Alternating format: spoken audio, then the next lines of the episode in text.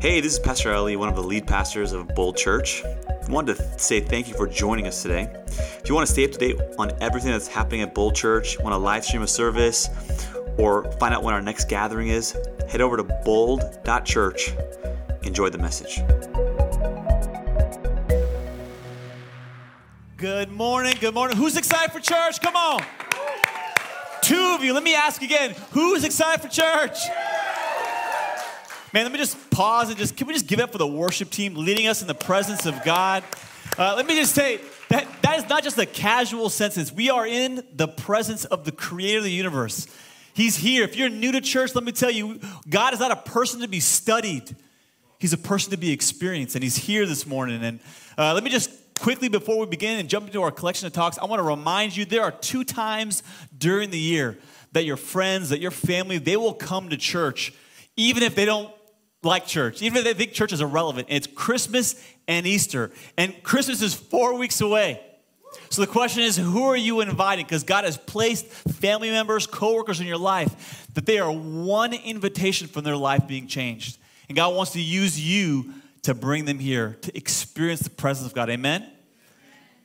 I'm pumped because today we're starting a, a, our collection of talks. We're in week two of a collection of talks called "Do It in Our Day." Anybody love this collection of talks that we began last week? And uh, if, if, you don't know, it's a book Habakkuk. Some of you are grammar Nazis. It's Habakkuk, and uh, you're annoying, and we love you. And if you don't know where that book is, just go to the book of Matthew. Go to the left ten pages, and there you'll find it. It's only three chapters. But before we begin, I, I need to ask a question. I'm gonna put on the screen. I want to show of hands has anyone ever been angry with God? Anybody willing? Anyone ever frustrated with Him, annoyed with Him? You asked for something, you prayed for something, but He didn't show up. He didn't answer the way that you wanted to. And because I'm the pastor with the mic, I'll go first. Uh, we started this church on a couch with eight people, and uh, we launched at Santana Row, where you can get Gucci and Jesus in the same day. It was awesome. And in, and in two years, God did a miracle. He grew us from eight people to 200. And we saw dozens get saved, dozens get baptized, and it was a move of God. Let me tell you, this is the most unchurched region in the entire country. That's remarkable. And then COVID happened. And then not only could we not come back for 60 weeks, we did church online, Netflix church, where it looks like a fire, sounds like a fire, doesn't have the heat of a real fire. How many know what I'm talking about? We love you, online church. Don't sign off right yet. But then we couldn't go back to the hotel. We had to go back at five o'clock, five miles away. And here we were, a church of 200, and when we returned, we were about 65 people. And we were being so frustrated, like, God, you, you, we sacrificed everything. We, we gave up our careers, our, our e- sacrificed everything on the altar of starting this church. And now it feels like it's dying. And for 18 months, I was depressed. In 18 months, I was angry with God. You know what depression is? Anger turned inward because it felt like I was praying to God and He wasn't hearing me. And then I haven't told you the whole story. That's only one part of my life that sucked. When you're frustrated and you're angry and irritable all the time, let me tell you, you can fake it for 30 minutes on stage, but the real you comes out at home. And when there's someone irritable and depressed, let me tell you, it rubs off on your kids. And two years later, I begin to see my kids acting up. And it's because of my behavior. So imagine I got this pressure at work, I got this pressure with my kids, and now there's pressure with my marriage. And like, God, I, I'm here supposed to give people hope, and I don't even have it. I'm here trying to introduce people to the living God, and I need it in my life. And I was so frustrated. Have you been there? Uh, Where you're asking God to heal your marriage, and you're helping other people, and He's not helping you. And every day you're coming to church and you're smiling on your face. How are you? Blessed and highly favored Lord. How are you? And you cussed your wife out on the way to church, and you're smiling like everything's okay, but on the inside you're dying. Or you're seeing all of your friends get married, and you're like, God, when, when is it gonna be my turn? Maybe God gave you a sickness that you don't want to admit that you have. And you see your friends get healed and they get saved, and you're like, God, what about me? Have you ever been frustrated with God? And in spite of these circumstances, I, I want to say it like this as, as much as I believe that there is reason to be discouraged in our life, as much as there, there are seasons where we grieve and we are angry and frustrated God, I believe there's more hope in a hopeless situation that we can have. That God wants to give you a peace that surpasses understanding. That God wants to give you a joy that all of your friends who don't know God, they'll see your life. Why are you smiling? Anybody want that this morning? Come on, but I can't give it to you. I need God to tell that to you because He wants to speak. But the question is, are you going to listen? So let me pray because I believe God wants to tell us something powerful today. Bow your heads. God, thank you so much, God, right now, that the challenges in our life are incredible. But God, you're even more incredible than the challenges. God, the needs in our life are great, but God, you are greater than our needs. God, I pray, Lord, and I thank you, God, for your presence. God, thank you that we can come into your room, come to your church, come to your presence and sing, and you inhabit the praises of your people. Thank God, for your goodness, for your faithfulness. God, thank you for choosing us, anointing us, calling us, and empowering your church for such a time as this. God, I pray for hope and healing for every family during this holiday season. God, it may be joy on the outside, but there may be mourning on the inside. God, we ask that you do miraculous things. You may not change our circumstance, God, but we're asking that you change our perspective. God, do something great in our lives. God, we need you. God, I pray for those that are under the weight of disappointment, under the weight of fear, anxiety, worry, and dare I say, depression. Pray right now by the power of your Holy Spirit, God, that you would bring fresh life, hope, healing to your people. God, speak to us today, God, in a fresh way. Open up our eyes to what the scriptures are saying. God, we may have walked in one way, God, but we want to walk out another. If you believe that everybody said, everybody said, can we give up for Jesus real quick? We are in a collection of talks called Habakkuk, and we are walking through this book. It's only three chapters long. And for those of you that, are maybe new to this, to this church and you weren't here last week, let me kind of give you a quick recap. Habakkuk is a prophet. They're basically heralds, they speak on behalf of God. This man lived 600 years before Jesus, approximately 2,600 years ago. And then, if, if for those of you that aren't familiar with the Old Testament, there are two types of prophets major prophets and minor prophets. And when you hear that, you think, oh, is this varsity and junior varsity? No. They're both called by God, both anointed by God. The major and minor is the length of the book. Uh, uh Ezekiel is a very long book. Jeremiah is a very long book. Habakkuk is three chapters long, but trust me, he's still varsity. Just the what he's saying is short. And what is so interesting about most prophets is that God would speak, he, but he wouldn't send us an email. He often would speak through a prophet. Tell my people this, and then the prophet would write it down and they go to the people and say, Thus saith the Lord. But the book of Habakkuk is different than every other book of the Bible in that it's not a conversation between God and us, it's a conversation just between the prophet and God. These are Habakkuk's private prayers. These are the prayers that he doesn't want people to see, but God put it in the book of, so that we can read it. These are his prayer closet prayers, and he's angry with God He's frustrated with God. He's annoyed with God. Why? Because the people of God, Israel, they used to walk with God. They used to, they used to be a Christian nation. It used to be one of the greatest nations on the earth, and it used to have biblical values, but now they're pagan. Now they're woke. I don't think it's any different than our culture today that we're, uh, we left New England to have a, a country free of government control and religion, where there would be a separation where anyone can be free and worship whatever they want. And yet the foundations that started this country are, are eroding. I wonder if Habakkuk would be just as frustrated today as he was back then. And if you read his words, it's shocking. Some of you don't even have the courage to pray like this. What you, look what he says in Habakkuk 1, verse 1. He says, God, how long do I have to cry for help before you listen? God, I know you got ears. I know you can hear me. But why aren't you doing anything? How many times do I have to yell, help, murder, police, before you come to the rescue? Why do you force me to look at evil, stare trouble in the face day after day? Anarchy and violence break out, quarrels and fights all over the place, law and order fall to pieces. Justice is a joke. God, I don't know what you're doing. I don't know why you're doing it. I don't know why you're allowing it. You're, you're frustrating me, God. And for we don't know how long this prayer was prayed. We don't know if it's weeks or days or maybe even years, but Habakkuk is yelling at God. And some of you are afraid to pray that way. God can handle your lack of character. He, he, he can handle what you can't handle. You don't have to be afraid with him. You don't have to pray these religious, scared, oh, art thou God, do you order a Taco Bell like that? So why do you pray like that? God's a person and He can handle your anger. He can handle your frustration. And He wants the real you, not the whitewashed version of you that you bring to church where you smile and say, everything's okay. No, it's not okay. God, God wants you to yell at Him. God wants you to be angry with Him. Why? Because it's better to yell at God than walk away from Him. And Habakkuk is yelling at God. God, you're supposed to help us. Where you got the power. And God responds with this I'm about to do something about to take place that you're going to find it hard to believe. Imagine you've been praying for years and God finally shows up. You're like, yes, let's go, let's do this. What are you going to do, God? And watch what he says. I'm about to raise up the Babylonians to punish you. God bless you, Jesus. The Babylonians, fierce and ferocious. Have you ever prayed for an issue and then God's answer upsets you so much you forgot the issue, now you're angry with the other issue. That's what's happening with Habakkuk. He has forgotten his prayer, now he's angry with God about the way he responded. And he's like, God, what's up?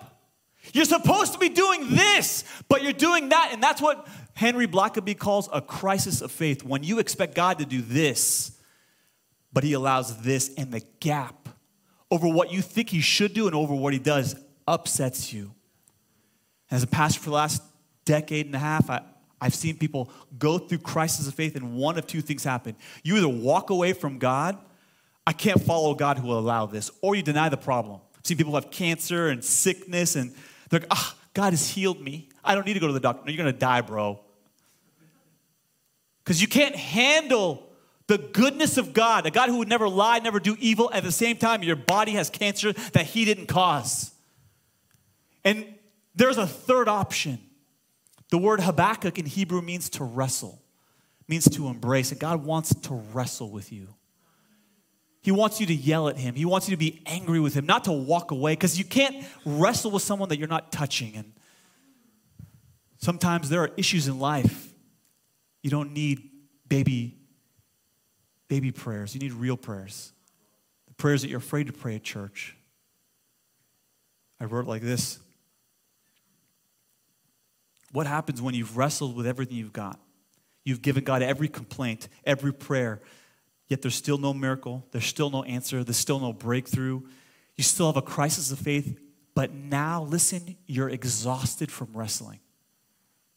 That's what Habakkuk chapter 2 is about. And here is the solution. Are you ready? It's going to piss some of you off, and that's okay. You can write me an email. I can't wait to delete it. Title of my sermon is this it's time to shut up and listen.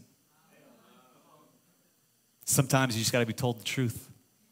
I'm offended, Pastor Ali. I'm offended, you're offended. Now we're both offended. But you still need to shut up and listen. And I didn't want to hear this from God when I was going through my depression.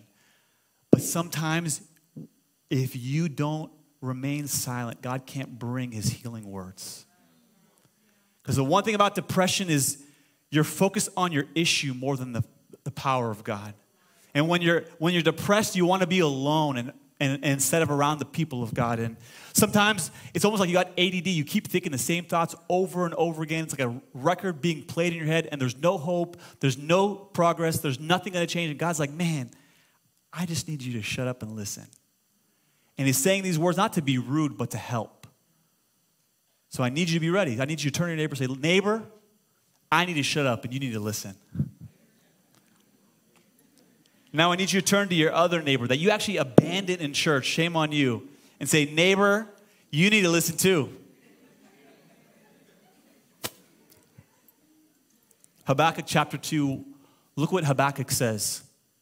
I will stand, some will say, stand at my watch and station myself on the ramparts. I will look to see what he says to me and what answer I'm to give to this complaint. What do you do when you're having a crisis of faith? When you've prayed every prayer, you've, you've, you've called out every prayer you possibly can, you've wrestled with God, and yet there's still no answer. Here's what you got to do when you're having a crisis of faith. Number one, if you're taking notes, let God speak. I love, if you go back to the previous verses, I will stand. I will stand and watch. This is and station myself on the ramparts. This is the language of a watchman. In, the, in, the, in this time, 2,600 years ago, they didn't have a national military. They didn't have like satellites like detecting when enemy ships were coming. The way you protected yourself, you built a wall around your city. So if you wanted to sleep at night, that kept the enemy out. But sometimes the enemy were smart. They would climb the wall when you were sleeping. So what you have to do, you have to put someone to stand on the walls to watch while you are sleeping. And that's the language that Habakkuk's using. He's saying, I'm so desperate, God, to hear from you. I'm going to stay up all night until you come. Everyone else is doing their thing. I'm going to do this thing. I'm going to wait. I am desperate to hear from you. And I wonder how many of you eh, uh, have not positioned yourself to hear from God, and that's the reason why you're not hearing from God. It's not that God isn't speaking, it's that you're not standing and waiting for Him to speak. I have to ask this question Are you willing to shut up and listen long enough to hear God speak? See, our God is a speaking God. When He made the world, He didn't use His hands, He spoke it into existence. When he wanted to speak to us, you know what he did? He didn't send an email. He didn't send pigeons with a letter attached to their leg. He spoke. Why? Because our God's a speaking God. Every prophet in the Old Testament, what did they do? They spoke on behalf of the speaking God. And when Jesus came, the first thing he did was not feed the homeless. He didn't start a prayer group. He preached because our God's a speaking God. The question is not, does he speak? The question is, are you willing to listen? That's why I love Psalm 46, verse 10. It says, Be still and know that I am God. There's a knowing that won't happen in this room. There's a knowing that won't happen in life groups. There's a knowing that won't happen, dare I say, until you shut up and be still. And turn off your cell phone and turn off Netflix and turn off when the Niners are going to beat the Philadelphia Eagles at 1 o'clock trying to make sure you're paying attention. How desperate are you to hear God's voice? The watchmen. They didn't have coffee back then. I don't even know how these dudes stayed up all night. I, I would need Ghost or pre workout. You know, your face is tingling, try to stay up all night. But when you're desperate, you'll do anything to hear God's voice. There are three ways that God speaks. I want you to write these down. God speaks directly. Directly. I'm going to share four stories of how God spoke in my life directly, and I want to give you faith because what He did in my life, I'm not special. Maybe special ed, but I'm not special. But God wants to speak to you, but the question is, are you positioning yourself to listen? When I was 23 years old, I was not a believer. Uh, I came from a Muslim background. I had just graduated as an engineer. I went to Atlanta with my girlfriend, living a crazy lifestyle drinking, watching porn, having sex. And I'm in Atlanta, and it's one in the morning, and I hear a voice in my room call my name. I wake up, walk around the room. I'm under the impression that someone's in the house. I'm in my, my uncle's house. He's got a massive six bedroom home. I'm walking around, walking through the house. It's everyone's asleep. I go back to sleep. This time the voice is even louder. And I can tell by the volume and the projection of the voice, it's at the foot of my bed and it's Jesus. And he's saying, Follow me. And when I wake up, it's not that he's standing there, but that voice woke me up. He said two words, I said two words back. Hell no. I'm not gonna follow you. I'm gonna have to give up this, this. Gonna, my life will be boring if I follow you. Fast forward a year from that day. The girl in bed with me became my wife, and she cheated on me, left me for someone else nine months later. And when I'm in my room in LA, weeping my eyes out because I had just ruined my life, the same God who came a year ago that day came again and he said, Follow me. Some of you need to realize like our God's the God of second chances. He's not the God of the righteous or the good, He's the, he's the God of the broken, the outcast.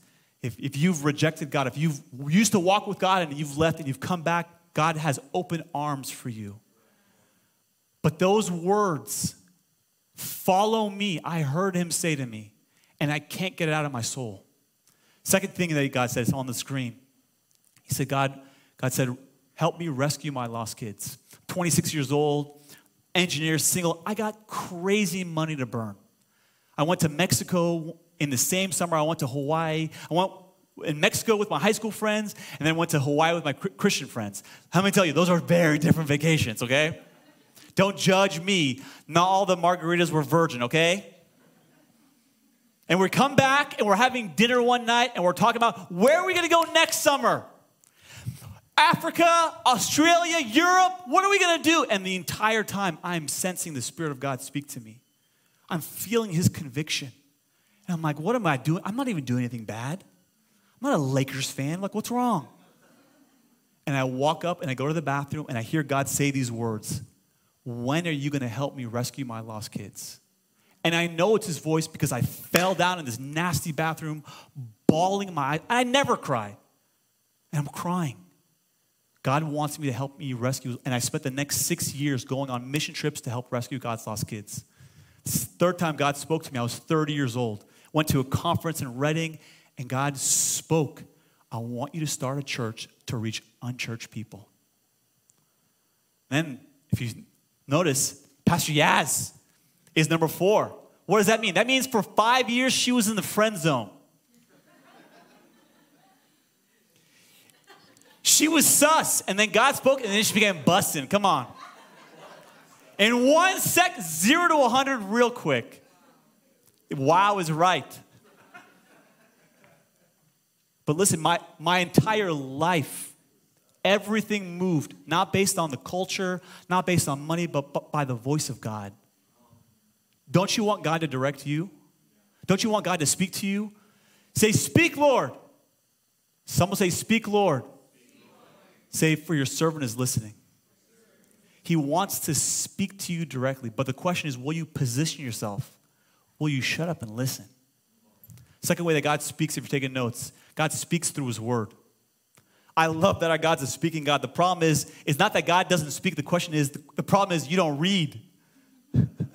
You know what God sounds like? He sounds like scripture.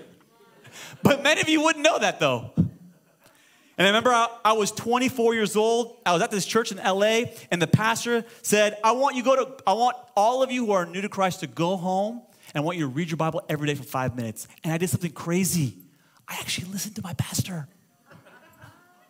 It's called a microaggression, by the way. And I remember reading, he said, Where do I start? He said, Start in Genesis. And every day, I had no clue what I was reading. I'd read for five minutes. I'm like, What did I just read? Let me show you this one verse I read in Deuteronomy. Blew my mind. Deuteronomy 25. If two men are fighting and the wife of one of them comes to rescue her husband from his assailant and she reaches out and seizes him by his private parts, you shall cut off her hand, show her no pity. And I'm like, What? How often does this need to happen for God to say, guys, we need new rules for the way you fight? Let me tell you, the Bible's not boring, you're boring. And there are books that I've read even a month ago, I don't remember. But there's one book that when you read it, it will read you. Watch what this verse in Lamentations 3, this became my first life verse. I called on your name, Lord, from the depths of the pit. That's what it felt like at 24. God stuck out his hand, said, Follow me. And I said, No.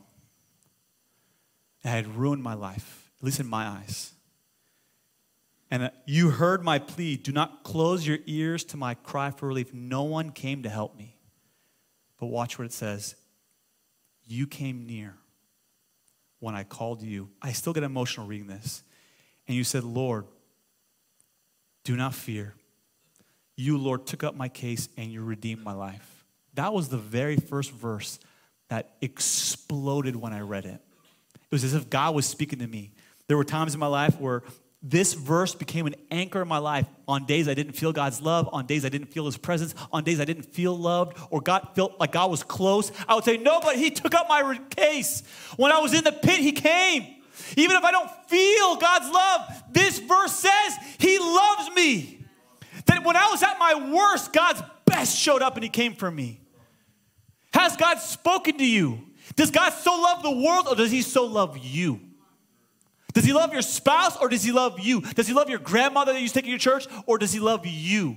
And until you hear God's voice, you won't know. because you can't live on other people's faith. God wants to speak to you. The question is, are you will you shut up and listen? God speaks directly to you. God speaks through his word. And number three, if you're taking notes, God speaks through people. That's why, as much as I love online church, there's nothing that tops being in this room. And there's nothing that tops doing life with other believers. Because there are times like, man, I, I, just need someone to pray for me. I need someone to encourage me. There will be seasons where you don't have the faith to get through what you're going through, but someone will pray for you to give you strength to go through.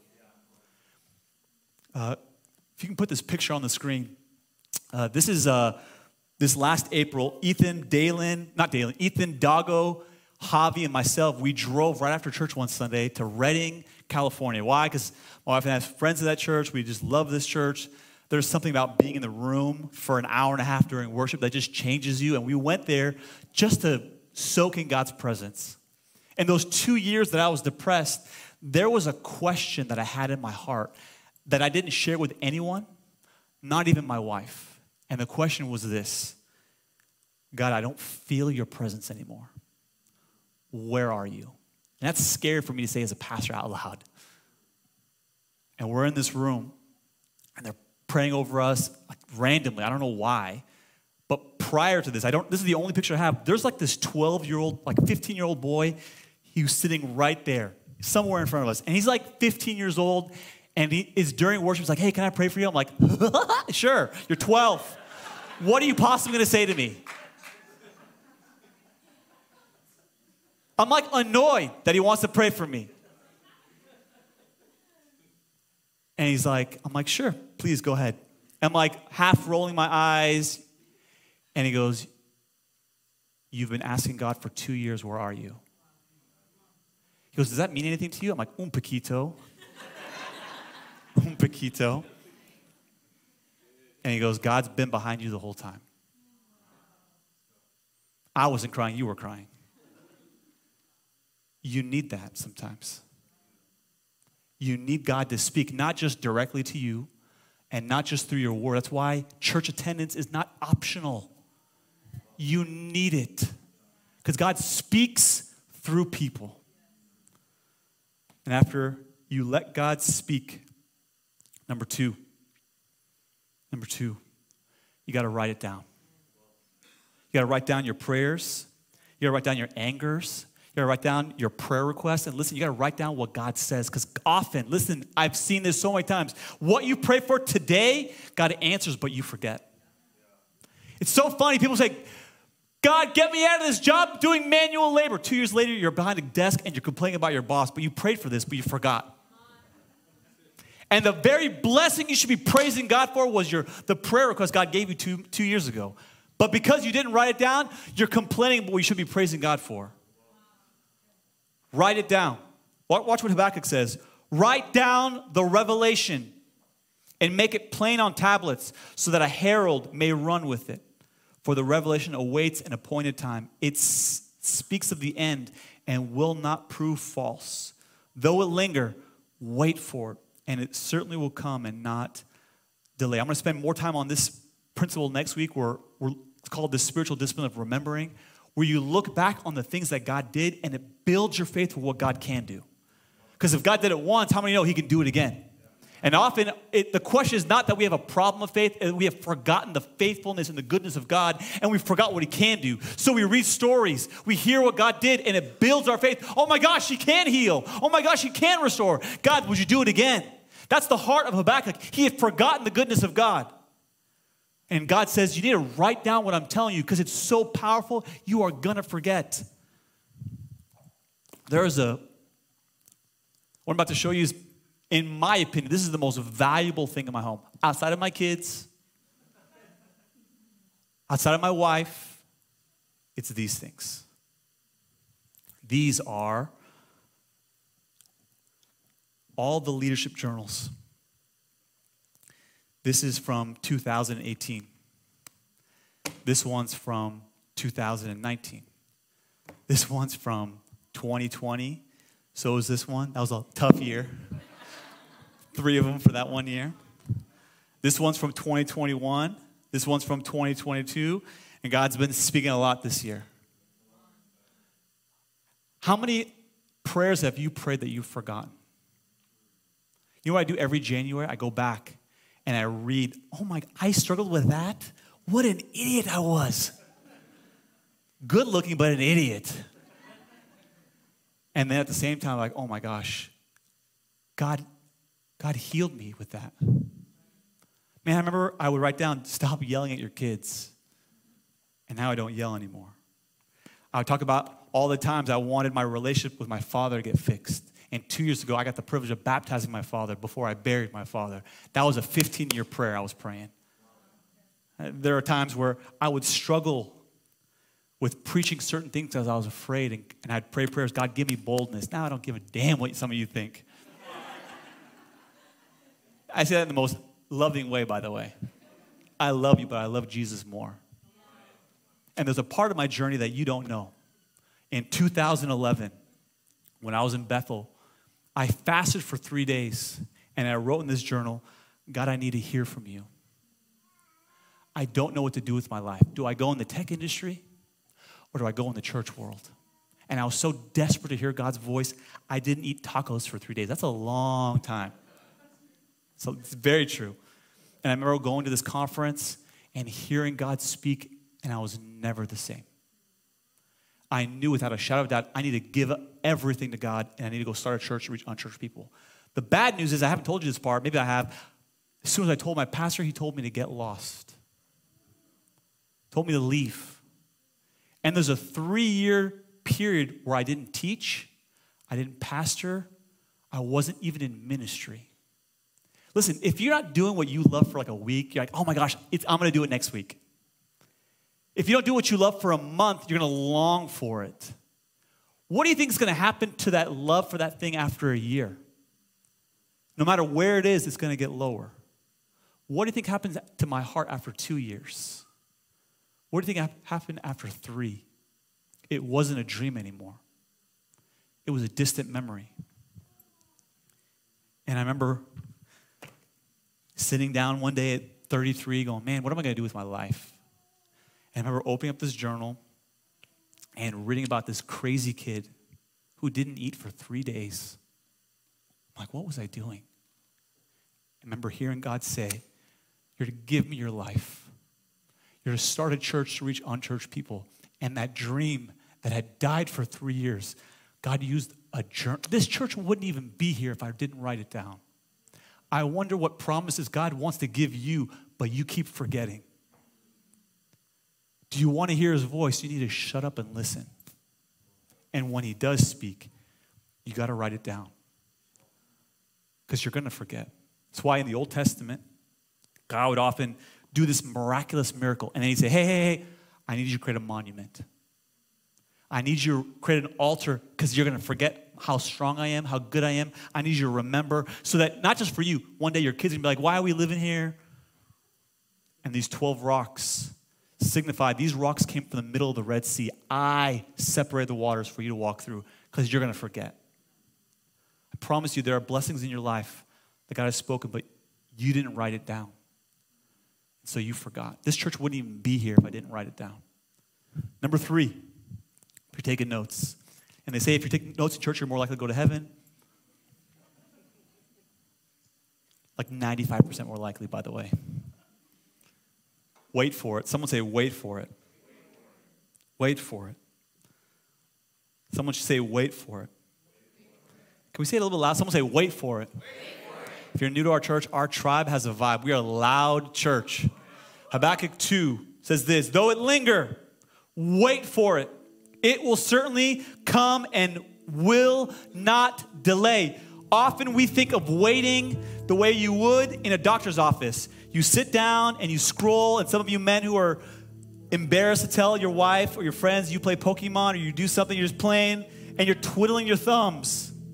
That's not the waiting in the Bible. I wrote it like this waiting is working. So you're gonna be tired, you're gonna feel exhausted, it's gonna make you have less energy. And let me warn you waiting on God is hard work. Moses, one time, he, He helps rescue a million people out of slavery. He goes, Guys, I'm gonna go up this mountain. I'll be right back. Wait for me. The dude's gone for 40 days. And they go from being Christian to Laker fans, like these pagan, crazy people. And they build a golden calf. Why? Because they couldn't wait.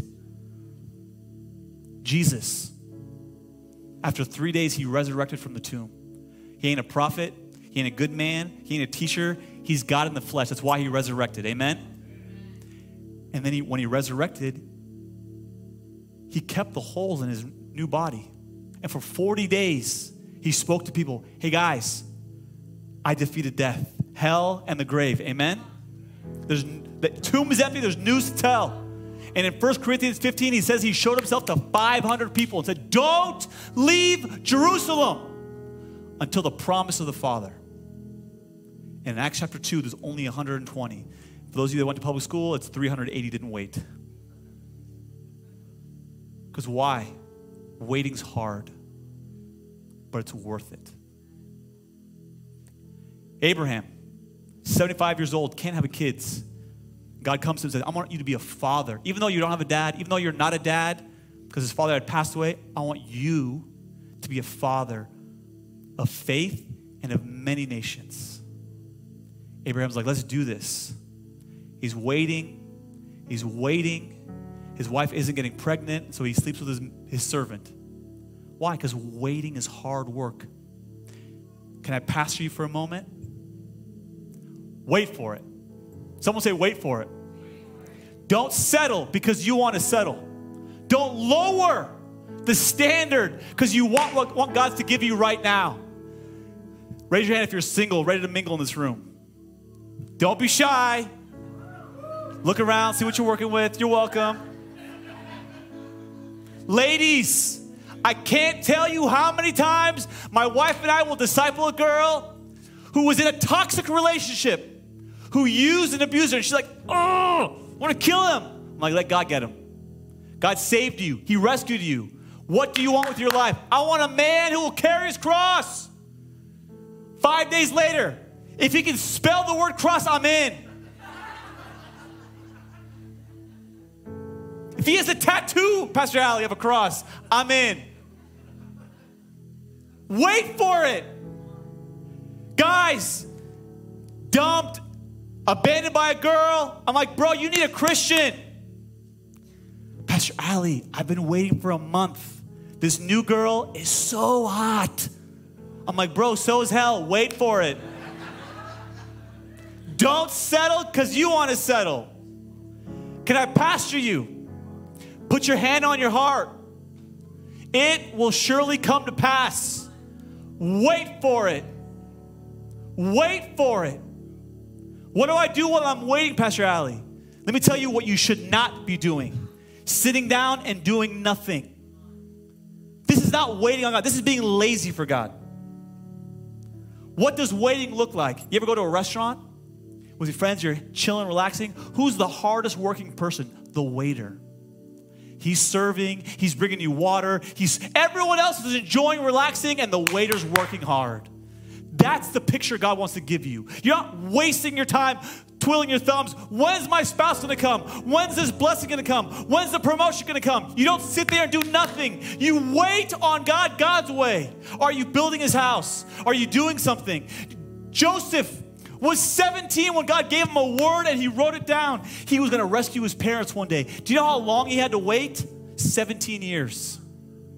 Dave, I'm sorry, 13 years. David was 13 when the prophet Samuel came and poured oil on his head and said, You are going to be the king of Israel. He, he heard it, he wrote it down. You know how long he waited? 17 years. Moses heard from God, You are to rescue my people. And for 40 years, this man had to wait in the wilderness.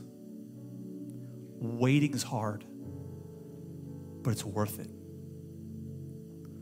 I was 30 years old when God spoke that word. I was 37 when we started this place. I wasn't ready for it. I didn't have the character to handle, but He gave me the hope to encourage me to go in a certain direction. And let me just warn some of you there are some things God speaks that you will never see, but your children will.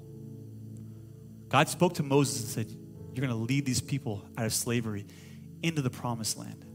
And Moses only saw half of that promise. He never went into the promised land. You know who did? The next generation, Joshua. There are some people in this room, many of you don't know this, but there was another church in this room for 30, 40 years before we ever came in. The previous pastor was a, a man by the name of Jerry Chapman. Rest in peace. He's in heaven right now.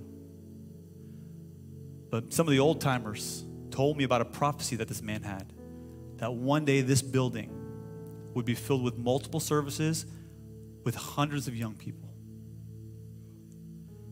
And they would ask Pastor Jerry, Is that going to happen? He said, Wait for it.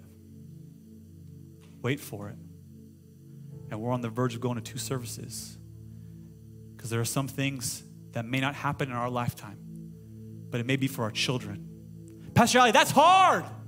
That's why God says this in Habakkuk chapter 2, verse 4 the righteous. Next verse. The righteous will live by faith. Because if you want to see what God's doing, you got to close your eyes. Because you can't see it with sight, you got to see it with faith. God, I, I don't understand. How are you going to bless us? How are you going to use us by raising up the Babylonians? But God, I trust you. Watch what he says. But the, for the earth will be filled with the knowledge of the glory of the Lord as the waters covers the sea. I know the earth right now is not filled with the knowledge of God, but it will be. That's what he's saying. I'm prophesying. One day the whole world will worship Jesus. And then he ends with this, but the Lord is still in his holy temple. Let all the earth be silent before him. Regardless of your marriage, regardless of your finances or your depression, God is good. And he will speak if you allow him to. And when he does, write it down and wait for it. Someone say, wait for it. Because our God's good in spite of your circumstance. Because anyone can worship God for what he does. But will you worship for who he is? I get every person to stand real quick. Last week we sung a song that we wrote in house called Again in Our Day. And in a moment, the worship team's gonna come up. It's another song that we wrote again in house called Surrendered. Because what I'm asking you to do is release the outcome to God. I'm saying it may not go the way that you want. Your depression may still be there tomorrow. Your marriage may still be broken a week from now. Your children who walked away from God may not come back to church next week, but will you still wait on God? Will you wait for Him to speak? Will you still worship Him? Will you surrender? In a moment, the worship team's going to sing these songs, encouraging us to do just that. Hey, thank you again for listening to today's message. If you found today's sermon encouraging, inspiring, would you consider subscribing to this podcast? That way you won't miss the next word that's coming. See you next time.